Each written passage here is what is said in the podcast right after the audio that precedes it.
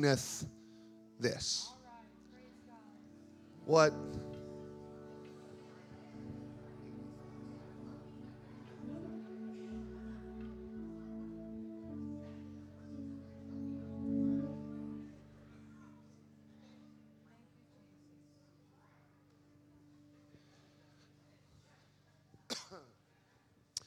I hope to make that title meaneth something before I'm done today. I'm going to let the word of the Lord speak to you. What meaneth this? God bless you. You may be seated in the presence of the Lord.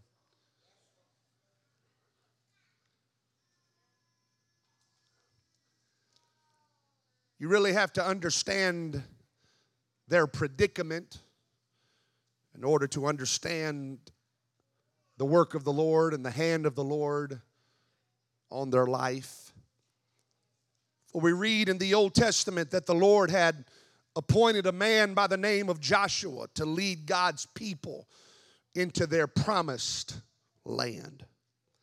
For hundreds of years prior to this, they had been in Egyptian bondage. And the last 40 years of their history, they had been wandering aimlessly throughout the desert. But now the Lord was desiring to bring them to a place of promise. How many know today that it is not God's will to be in bondage? It's not the will of God to be wandering aimlessly through life. Is there anybody in the house that can testify to the fact that the promises of God can pull you out of that place of bondage. Anybody in the house that can testify to the fact that the promises of God can give your life real purpose and the promises of God can give your life real meaning. I've come to tell somebody it's not the will of God to live a life that is less than everything that this book has promised to you. This book has some precious promises in it, and it's not just for a few people, it's for everybody. I said it's not just for us that have been in church for a while, it's for everybody. It's for every skin color. It's for every socioeconomic economic background. Uh, it's for whatever side of the tracks you may live on. It's for everybody. His book says this promise uh, is unto you uh, and to your children and to those that are afar off. I thank God for the promises. You don't have to be in bondage. You don't have to stay addicted. You don't have to stay depressed. You don't have to stay struggling. You don't have to keep popping pills. You don't have to keep crying yourself to sleep at night. No, sir. No, ma'am. There's a promise. There's a promise greater than your sickness. There's a promise greater than your problem. There's a promise greater than your depression. There's a promise greater than your pain. Come on, somebody, if you believe it, put your hands together. Give him praise in the house. Woo! Oh, hallelujah. May be seated, and so here we find all of the Israelites marching toward their promised land, entering into their land of promise, aimlessly wondering. Now, entering into their land of promise. But the Bible tells us that there was one more impediment, one more obstacle that they had to cross between them and their promise. The Bible lets us know that they had to cross a river by the name of Jordan.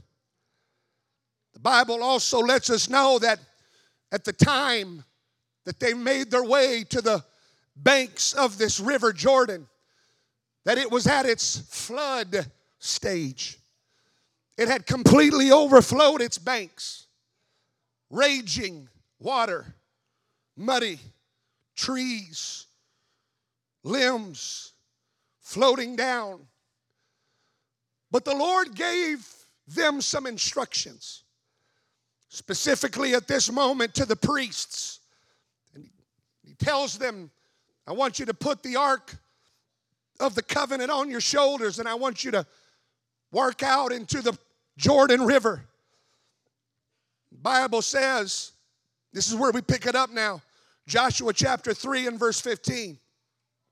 And as they that bear the ark, so they did what the Lord told them to do. They that bear the ark were coming to Jordan as they stepped in. And the feet of the priests that bear the ark were dipped in the brim of the water. For Jordan overfloweth all of his banks at the time of harvest. Verse 16, that the waters, now, now think with me here, I, I, I need your minds for a bit. The waters which came down from above stood and rose up upon a heap very far from the city Adam, that is Zaretan. And those that came down, the water that came down towards the sea of the plain, even the salt sea. It's talking about the Dead Sea. failed and it was cut off. And the people passed over right against Jericho.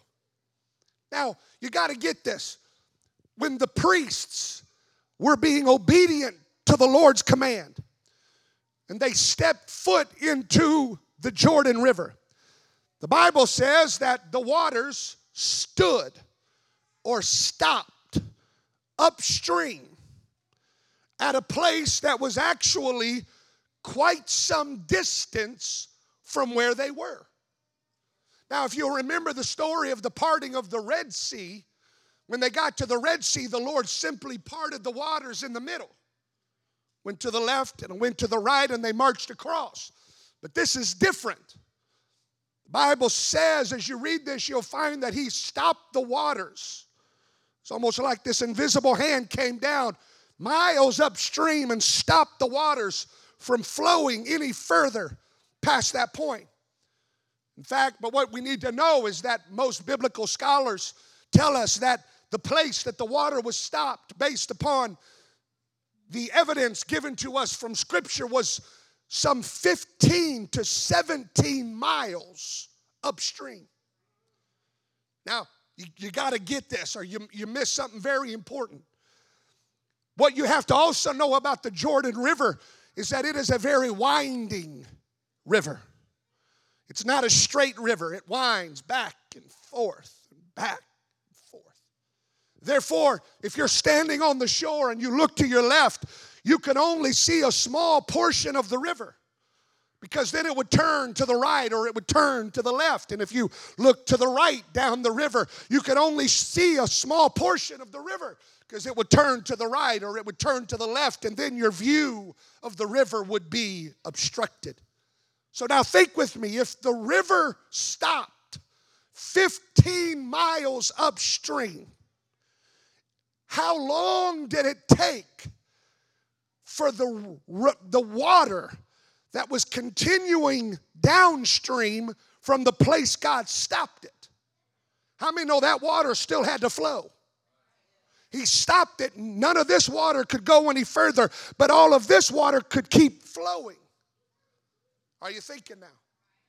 How long does it take for a winding river for 15 miles of water to finally course its way down to the place where the priests were standing in the water and the children of Israel were anxiously anticipating the miraculous. And with the river being so windy, they could not see. Come on, Jesus. They could not know that the miracle had already been accomplished on their behalf. They had no idea, Brother Ron, that the hand of the Lord had already worked its miraculous work. They couldn't see it, they could not know that it was happening. They just had to keep being faithful to what God told them to do, even when it didn't seem like anything had changed at all. Ah, here's the thing if they would have only been obedient to the Lord for a short amount of time, And if they would have stepped into that river and they would have waited five minutes, 10 minutes, 20 minutes, looking upstream, looking downstream. Well, last time we stepped in, the water's parted to the left or to the right, but the water's not doing anything now. And when I look to the left, I don't see any miracle coming that way. And when I look to the right, I don't see any miracle coming that way. I'm looking into the trees, wondering if there's a big breeze going to start blowing and blow the water apart so we can. I don't feel no breeze. I don't see nothing happening. How many know if they would have said, This ain't working, and stepped out of the river, how many know the miracle would have never come to pass? I feel to tell somebody that it'll be your continued obedience to the word of the Lord that'll cause your miracle to be made manifest in your life. Here it is. Uh, don't quit uh, just because you've been obedient for a few weeks uh, and it doesn't look like anything's changing. Please don't give up just because you're doing what God told you to do and everything seems to have stayed the same. I truly believe God sent me with a word for somebody, and that is this your miracle is on the way. I said, Your miracle uh, is on the way. Uh, you might not be able to see it, uh, you might not be able to feel it, you might not be able to know it. You just got to stay obedient until your miracle gets to where you are. Come on, somebody. Keep being obedient uh, until the miracle arrives. Uh, keep being faithful until the miracle arrives. Uh, keep being a worshiper until the miracle arrives. Keep being submitted to the plan of God until the miracle arrives. Come on, I need you to get about two or three people and tell them your miracle's on its way. Your miracle is on its way. Come on, say it in faith like you believe it. Your miracle. Now tell them this. Tell them just keep being obedient.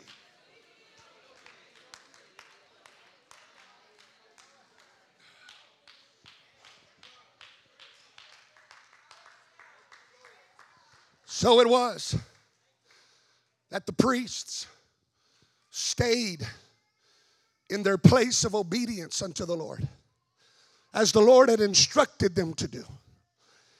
And the water eventually rode on by and left behind it dry ground on which the people of God could walk over. And it was after this happened that we read this Joshua chapter 4 and verse 1. And it came to pass when all the people were clean passed over Jordan. That means everybody got across. That the Lord spake unto Joshua, saying, I want you to take 12 men out of the people, out of every tribe. Command ye them, saying, I want you to take, now he's talking to the, these, these 12 men, take you hence out of the midst of Jordan, out of the place where the priest's feet had stood firm. So I want you to go back to where the priests were standing in the middle of that river. Now it's a dry river.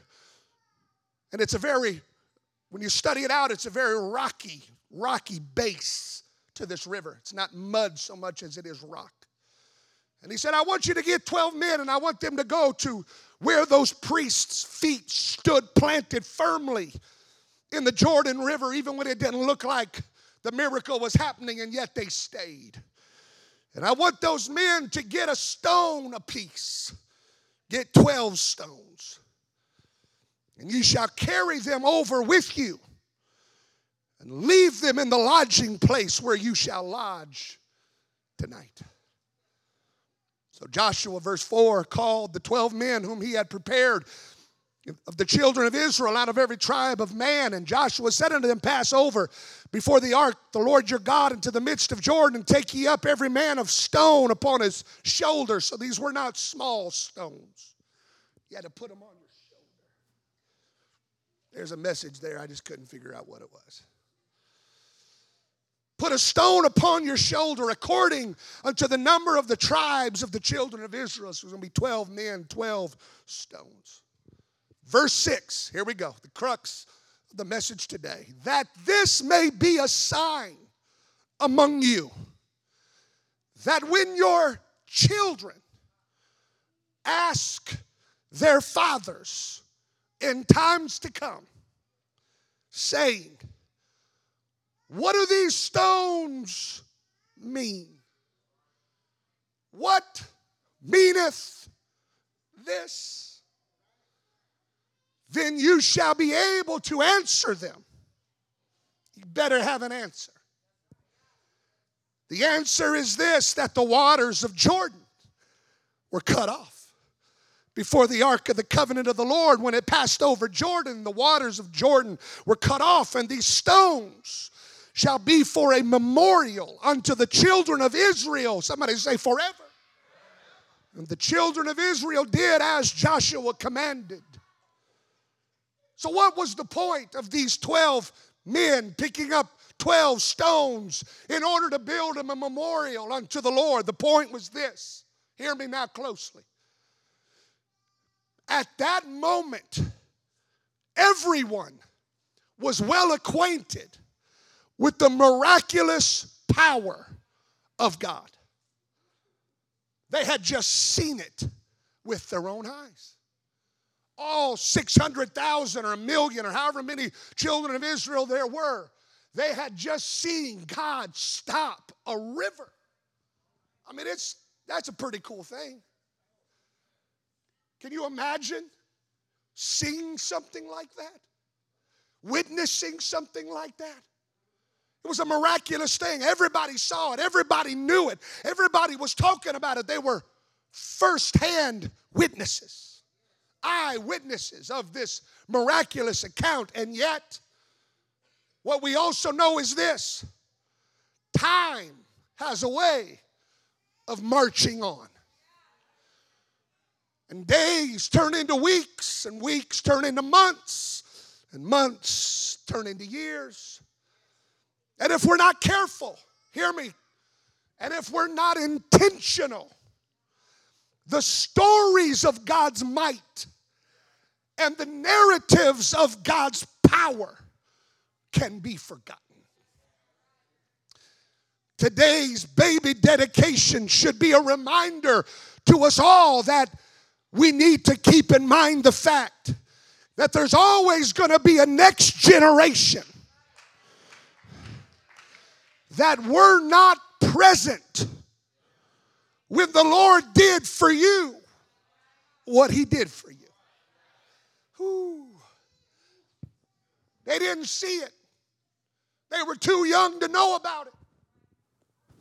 When the Lord instructed them to take these stones to make a memorial, hear me, we see the fact that God was very much concerned about the next generation knowing of his power and being aware of his might.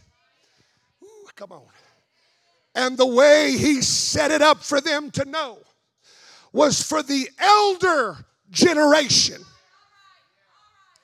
to be intentional about showing the next generation. He established for the elder generation to be purposeful in the teachings of the next generation. Somebody said, Amen. I hope we understand that this church is only one generation from extinction. Just one. It don't take three. We're one generation from closing the doors. Because if we do not pass along the faith to the next generation, we have failed in our most important task. Therefore, we must tell them what God has done for us And then we got to tell them again. And then we got to tell them again until these stories are tattooed on their souls. We must tell the next generation of a God that answered our prayers uh, in time of trouble. We must tell the next generation of how Jesus rescued us from a life of sin. We must tell the next generation of the amazing things uh, we saw the Lord do uh, with our very own eyes. We've got to tell the next generation uh, there really is only one Lord, uh, one faith, uh, and one baptism. Uh, it doesn't matter what anybody else says. Uh, that's what the book says. Uh, and there needs to be some elders that are willing to be intentional about passing that along to the next generation. We got to tell them again. We got to tell them again. So, please hear me today, parents. Please hear me today, those of us who've been saved for a bit. Our praise and our worship unto the Lord should be on such a level that the next generation is forced to ask, What meaneth this?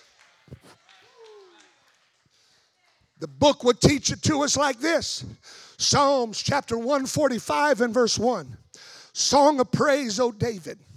Let me give glory to you, O God, my King and blessing to your name. Not just when I feel like it, not just when everything's going well, not just when I'm everything's good and I got money in my pocket. No, I'm going to bless your name forever and ever. Every day. good days and bad days, sorrowful days and happy days. Every day I'm going to give you blessing. Every day I'm going to praise your name forever and ever. Great is the Lord and greatly to be praised. His power may never be searched out. Now, watch verse 4 one generation after another will give praise to your great acts and make clear the operation of your strengths.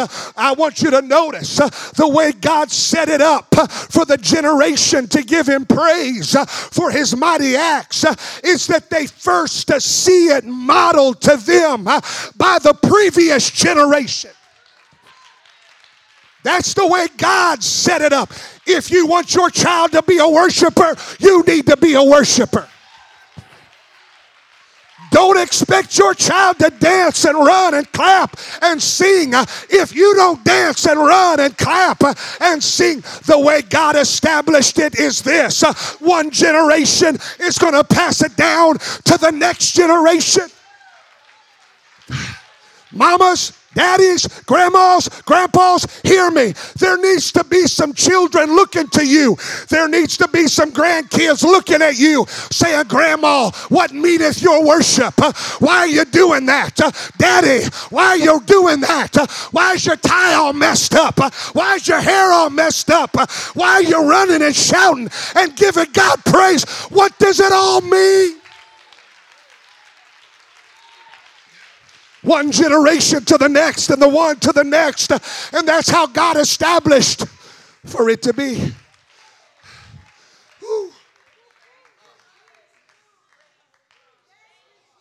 The next.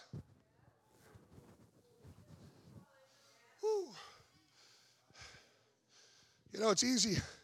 It's easy to amen it when the pastor's preaching about it. It's another thing to do it when you don't feel well.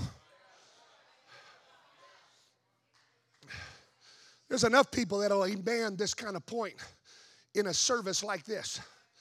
But what we need is some people that'll actually do it. The next generation should be asking, why do you weep in the presence of the Lord? Ooh. Men,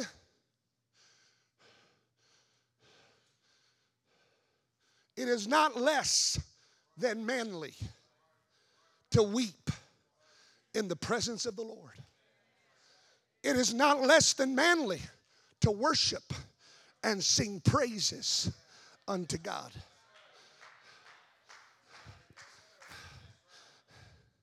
David played a harp and wrote songs. I'm not telling him that he's less than a man because there's a little thing about him fighting a bear and a little thing about him defeating a lion with his bare hands. you go tell him he's less than a man. We need some men that understand it's manly to worship God. So we need some men that understand it's all right to weep in the presence of Almighty God. It doesn't make me less than a man. It makes me a man after God's own heart. I don't care what society says about my manhood. All I care about is what God says about my manhood.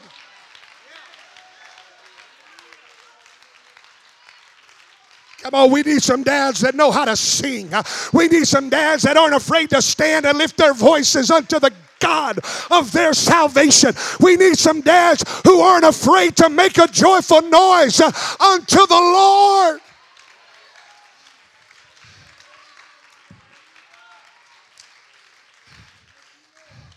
The next generation should be asking, why do you shout when the glory rolls in? Next generation should be asking, why do you dance? The anointing of the Lord begins to roll out of you like streams of living water. The next generation should be asking, why do you fall on your face in awe of the holiness of Almighty God? God forbid that the questions our kids ask us is, Why, mom, do you just sit there when everybody else is worshiping? Their question should not be, Why are we not being obedient to Scripture at home like what is being taught at church? No, their question should be centered around uh, why are we so exuberant uh, in our response uh, to the presence of the Lord and in response to the goodness of God? And why are you being faithful to the Word of God even when it doesn't look like it's working out in your favor? Why are you still faithful? Why are you still committed? Why are you still dedicated to the things of God? What meaneth this? Ah, not only that, but the next generation should be asking us why we make the house of the Lord such an integral part of our lives and such an integral part of our schedules. God forbid on Sundays, especially, that our kids have to come into our bedroom and wake us up to go to church. God forbid that our kids come to us at church time and ask, Mama, are we going to church today? God forbid. God forbid. There should be an understanding that those questions never have to leave the lips of our children.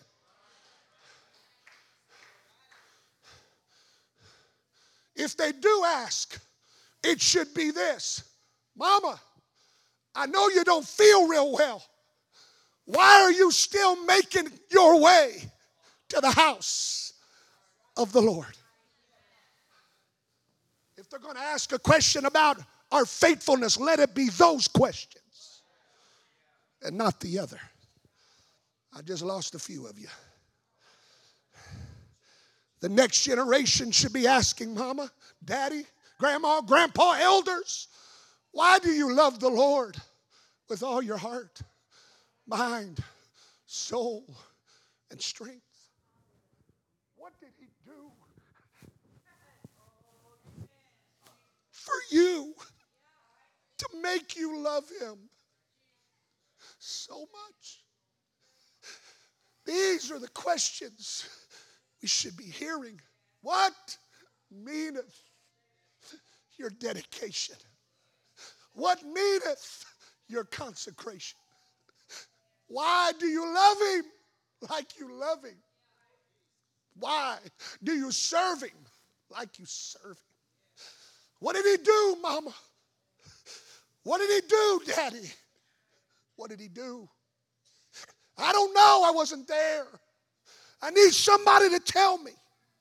I need somebody to show me. I need somebody to model. I need somebody to teach me of the goodness of Almighty God. What meaneth this? Why do you put God first? Why do you put the kingdom of God first? Why have you chosen to give to the Lord of your time, your talent, and your treasure? Our dedication to the things of God should cause our children to want to know what the Lord did for us. In order for us to be so dedicated and in love with Him. I want the next generation to hear me right now. I want every guest, I want every visitor in the room to hear me very clearly right now. I don't live this way, worship this way. Act this way, believe this way, and live out my life this way. Because I'm forced to, or because I have to, or because I've been made to do it, or because it's my job. I have not been brainwashed into following after some man made dogma or belief. I am not simply living this way out of mere tradition. I'm not living this way because it's how I was raised and it's the only way I know to live. I want to be very clear to the next generation today. I live this way because I choose to live this way. I could live however I wanted to live. If I wanted to, I could walk out those doors and go right to a bar, go right to a whatever. I could do whatever I wanted to do because God gave me a free will. But I love this uh, and I live this uh, because I choose to.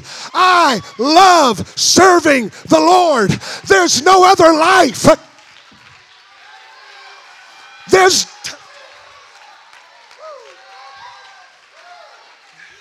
There's no other life I'd rather live.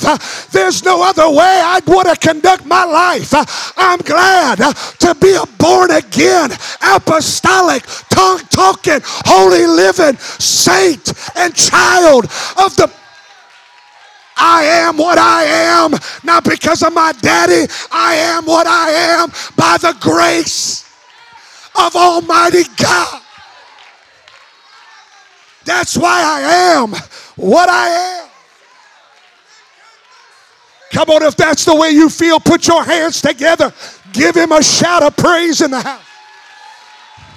Nobody's making me do this. Nobody's forcing me to live holy. I want to live holy. Nobody's forcing me to live like this. I want to live like this. Why? Because I want to please my Heavenly Father.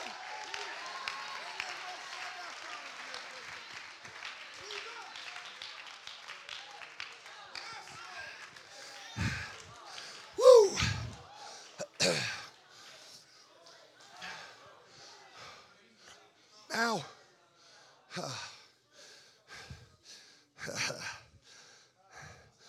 I would liked to allow my closing remarks to be some storied stones that I will attempt to use to build a memorial for why I love Jesus so much. You can stand or you can sit, doesn't matter to me.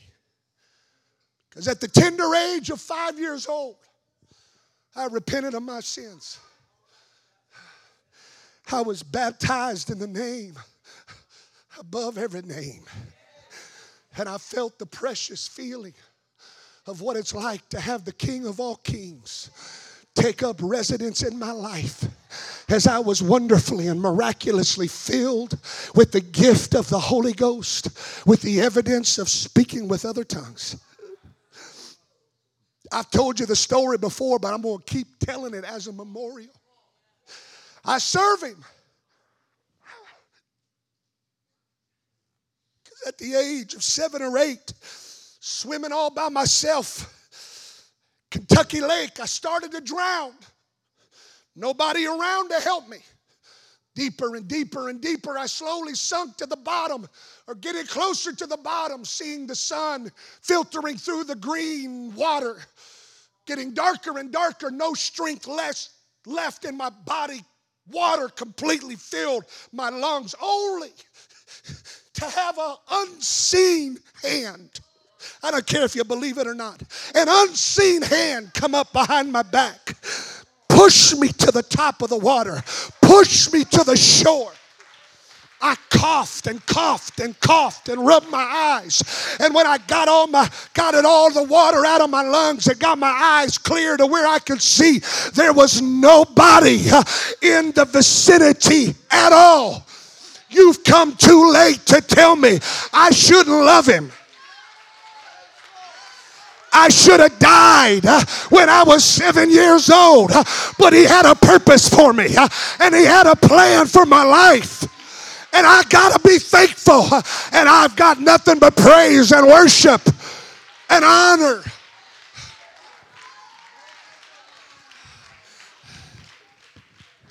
I love him. I love him. I love him. I love him. Because when the doctor told my daughter she was hearing impaired and that she'd probably have to have hearing aids the rest of her life, it was the Lord that stepped in and completely uh, healed uh, my daughter's ears. You've come too late to tell me he's not a good God. You've come too late to tell me he's not a miracle worker. You've come too late to tell me that he's not good uh, to his people. I don't live this way because I have to. I live this way because why wouldn't you want to?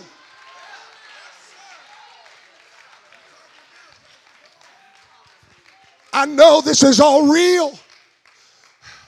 I will remember the time I prayed for a couple that the doctors told repeatedly that could not have a baby. And just a little after a year after I prayed for, the, for them, the mother gave birth to a healthy baby girl. Come too late.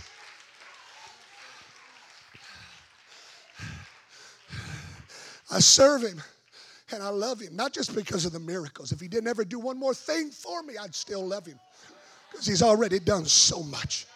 But I live him for him and I serve him because I know what it's like for a doctor to look at me with that look of concern and tell me that my precious wife has cancer in her body. And then for us to begin to pray and to have the Lord uh, miraculously heal my beautiful wife uh, and cause every cancer cell to disappear from her body.